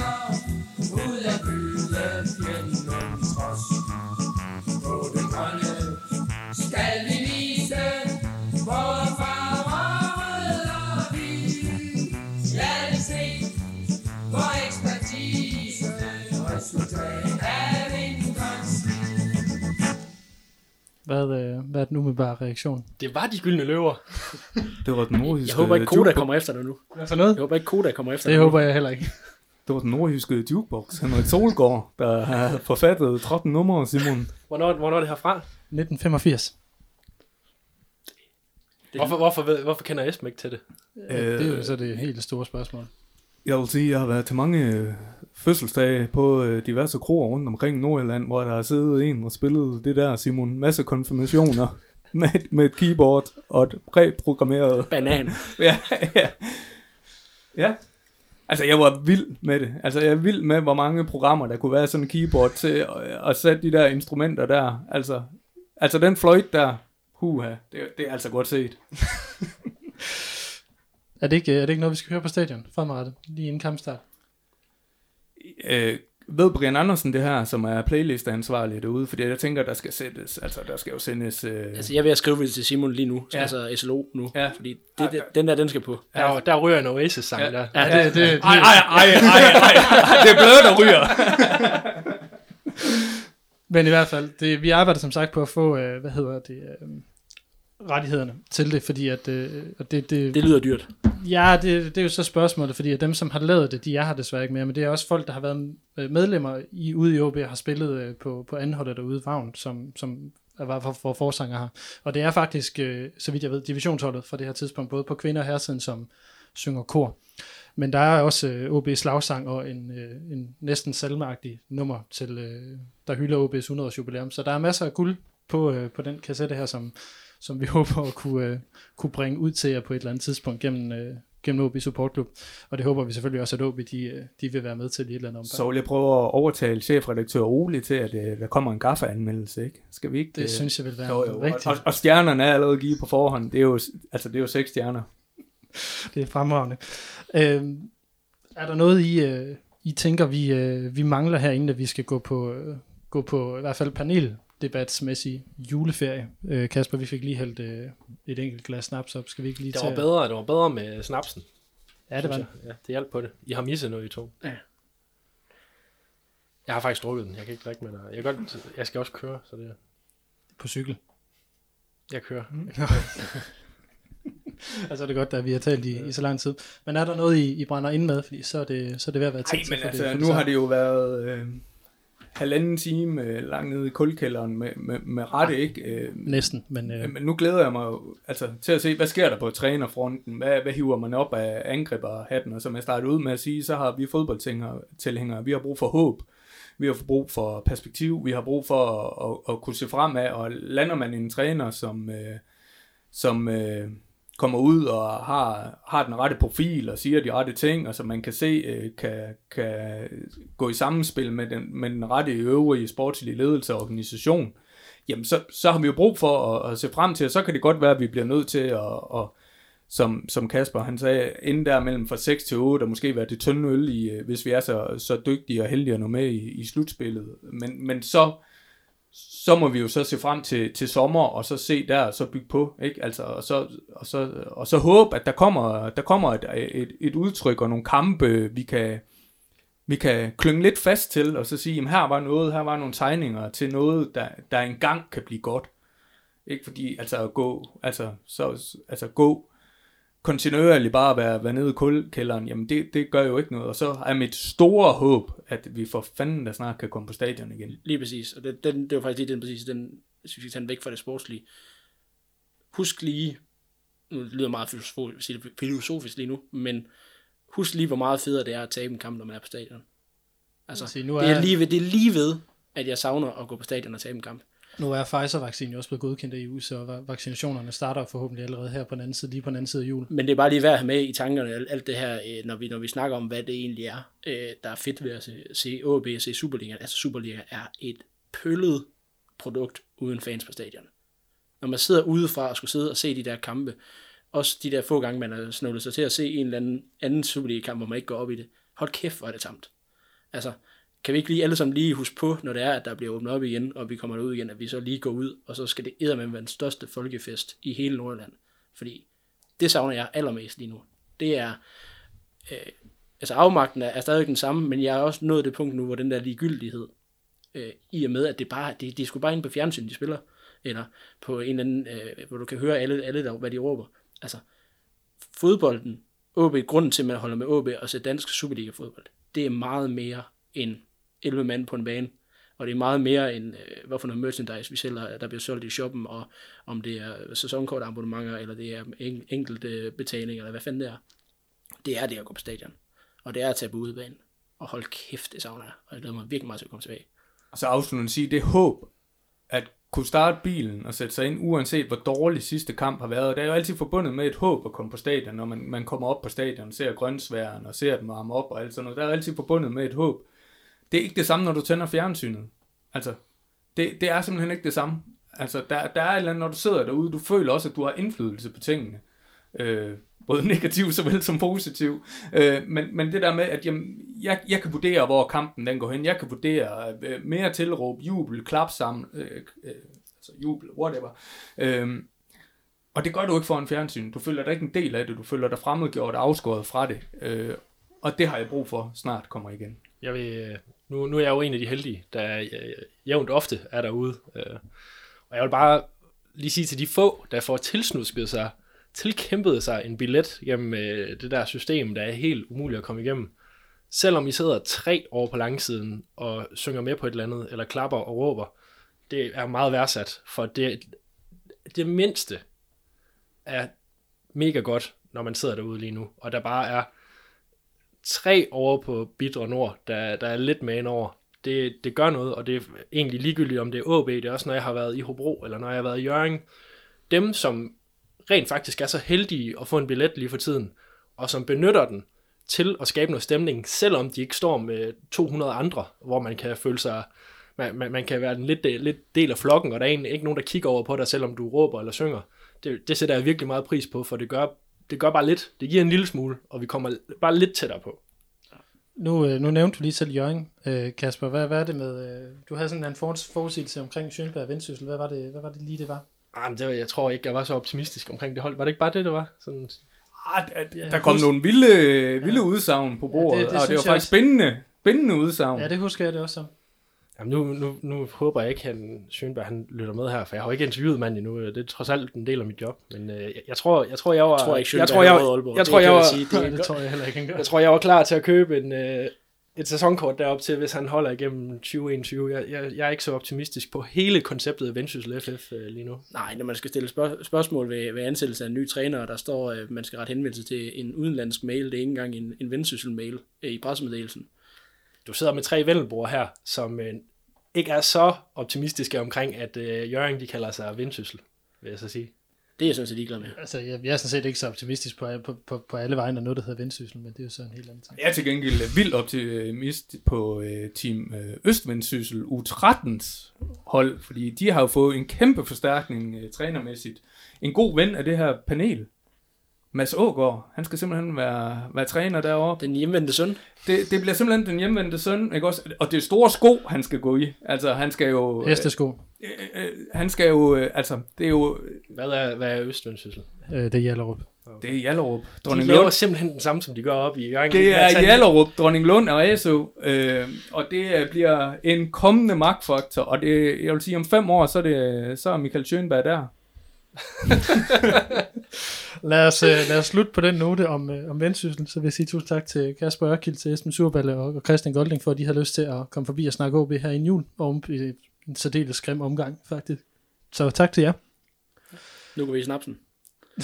ja, det må, det må vi gøre. Øh, jeg vil så lige komme med en, en, en god nyhed også at slutte af på, nemlig at Spar Nord fortsat er med som partner på Rød Aalborg i hele 2021, så det er, er vi rigtig glade for herinde.